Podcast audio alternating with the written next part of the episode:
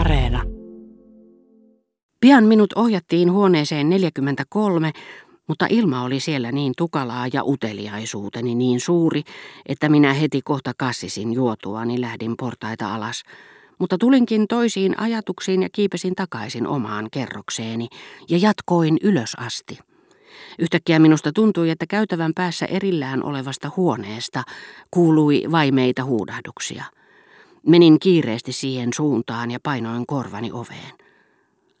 Rukoilen armoa, armoa, säälikää, päästäkää minut irti, älkää lyökö noin lujaa, kuului ääni sanovan. Minä suutelen jalkojanne, minä nöyrryn, en tee sitä enää, säälikää. En, senkin surkea renttu, toinen ääni vastasi, ja jos vielä ulvot ja raahaudut polvillasi, sinut sidotaan vuoteeseen eikä sääliä tule. Sitten kuulin, miten huoneessa läjähti kuin nahkapiiska, jota oli luultavasti tehostettu nauloilla, sillä heti perään kajahtivat tuskanhuudot. Silloin huomasin, että sivuseinässä oli härän silmä, jonka eteen oli unohdettu vetää verho. Minä hiivin pimeässä, luikahdin härän silmän kohdalle ja siellä, kallioonsa kahlehditun Prometeuksen lailla, vuoteeseen sidottuna, sietäen tosiaan nauloilla tehostetun nahkaruoskan iskuja, joita jakeli Maurice, minä näin, miten vuoteella makasi jo verissään ja kauttaaltaan ruhjeisena, mikä todisti, ettei kuritus tapahtunut ensimmäistä kertaa. Minä näin, että siellä makasi paroni de Charlus. Siinä samassa ovi avautui ja joku meni sisään, mutta onneksi hän ei nähnyt minua. Se oli Jupien. Hän meni paronin luo ilme kunnioittavana ja yhteisymmärryksestä hymyillen. No niin, minua ei kai sitten tarvitakaan. Paroni pyysi Jupienia lähettämään Mauricin hetkeksi pois. Jupien komensi pojan ulos siekailematta. Eihän kukaan vain kuule meitä, paroni kysyi Jupieniltä, joka vakuutti, että ei. Paroni tiesi, että vaikka Jupien oli lahjakas kuin kirjailija, hän oli arvostelukyvytön ja käytti aina seurassa puhuessaan vihjeitä, jotka eivät harhauttaneet ketään, ja peitennimiä, jotka olivat kaikkien tiedossa. Hetkinen, keskeytti Jupien, joka oli kuullut kellon soivan huoneesta kolme. Sieltä oli lähdössä L'Action Liberalin kansanedustaja. Jupienin ei tarvinnut katsoa numerotaulua, sillä hän tunsi kellon äänen. Kävi hän kansanedustaja joka päivä aamiaisen jälkeen. Sinä päivänä hän oli joutunut vaihtamaan aikaa, sillä oli naittanut tyttärensä puolelta päivin Saint-Pierre de Chaillotssa. Hän oli siis tullut vasta illalla, mutta halusi ehdottomasti lähteä ajoissa, sillä hänen vaimonsa huolestui aina, kun mies palasi myöhään, etenkin näin pommitusten aikaan. Jupien halusi aina saattaa hänet ulos osoittaakseen kunnioitusta edustajakamarin jäsentä kohtaan, ja muuten aivan pyyteettömästi. Sillä vaikka tämä kansanedustaja, joka torjui L'Action Françaisin äärimmäisyydet, hän ei muuten olisi pystynyt ymmärtämään riviäkään Charles Morassia tai Leon Dodeta, oli hyvissä väleissä ministerien kanssa, jotka tunsivat itsensä imarrelluiksi saadessaan kutsun hänen metsästyretkilleen. Jupien ei olisi uskaltanut pyytää häneltä vähäisintäkään apua erimielisyyksiinsä poliisin kanssa.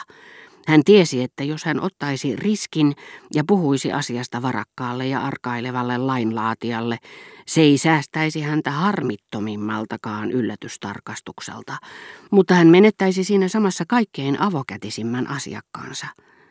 Saatettuaan ulko-ovelle asti kansanedustajan, joka kasvonsa peittääkseen oli painanut hatun silmilleen ja nostanut kauluksen pystyyn ja luikkinut tiehensä yhtä välttelevästi kuin vaalipuheissaan, Jupien palasi paronin luo ja sanoi tälle, se oli Eugen herra. Kuten yksityisissä hoitokodeissa, myös Jupienin luona ihmisistä puhuttiin vain etunimillä. Mutta vakioasiakkaan uteliaisuuden tyydyttämiseksi tai talon arvovallan kohottamiseksi korvaan kuiskattiin myös oikea nimi. Mutta joskus Jupien ei todella tiennytkään asiakkaansa henkilöllisyyttä ja joutui kuvittelemaan, sanoi, että kyseessä oli se ja se pörssikeinottelija, aatelismies tai taiteilija, mutta ne olivat ohimeneviä erehdyksiä ja saattoivat jopa imarrella väärin nimettyä, Ja lopulta Jupienin oli alistuttava siihen, ettei hän koskaan saisi tietää, kuka herra Victor on.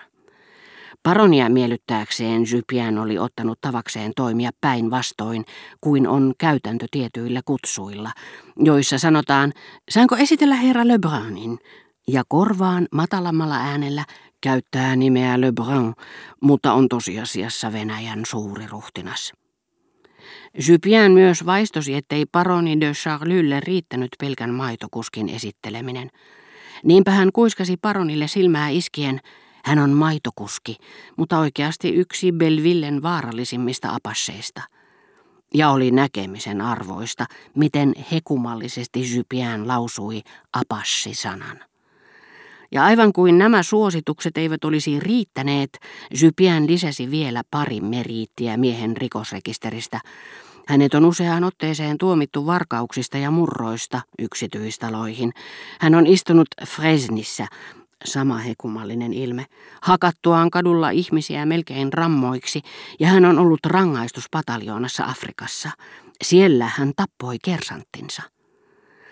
Paroni oli jopa hiukan vihainen Jupienille, sillä hän tiesi, että tässä talossa, jonka hän oli luottomiehensä kautta ostanut itselleen ja jonka johtoon hän oli määrännyt palkollisensa, kaikki tiesivät juuri neiti Doloronin sedän varomattomien puheiden takia melko lailla hänen henkilöllisyydestään ja nimestään. Monet tosin luulivat sitä liikanimeksi, ja lausuessaan sen väärin olivat vääntäneet sen niin, että paronilla oli enemmän turvaa heidän tyhmyydestään kuin Jupienin hienotunteisuudesta. Mutta paronista oli helpompaa uskoa Jupienin vakuutteluja, joten hän rauhoittui tietäessään, ettei kukaan voinut kuulla heidän puheitaan, ja sanoi, en halunnut puhua sen pojan kuulen. Hän on kyllä kiltti ja tekee parhaansa, mutta minusta hän ei ole tarpeeksi kovaotteinen. Pidän hänen ulkonäöstään, mutta hän sanoo, senkin surkea renttu, aivan kuin joku olisi opettanut sen hänelle. Voi ei, ei kukaan ole sanonut hänelle mitään. Jupien vastasi tajuamatta, miten epätodennäköiseltä hänen väitteensä kuulosti. Hän oli muuten sekaantunut portinvartijarouvan murhaan La Viettessä. Ai, sehän on kiinnostavaa. Paroni sanoi hymyillen, on minulla täällä myös mies, joka tappaa härkiä teurastamoissa ja muistuttaa aika lailla Mauricea. Hän sattui juuri käväisemään. Haluatteko kokeilla häntä? Voi kyllä, mielelläni. Minä näin, kun teurastamon mies astui sisään. Hän todella oli vähän Mauricen näköinen, mutta mikä vielä kummallisempaa, molemmissa oli joitakin yhteisiä piirteitä, joita tajusin nyt nähneeni Morellin kasvoissa, vaikka en ollut koskaan kiinnittänyt siihen huomiota. He muistuttivat jollain lailla, jos nyt eivät Morellia sellaisena kuin minä olin hänet nähnyt, niin ainakin tietynlaisia kasvoja, jotka olisi voinut muodostaa Morellin piirteistä, jos niitä katsoneet silmät olisivat nähneet hänet erilaisena kuin minä.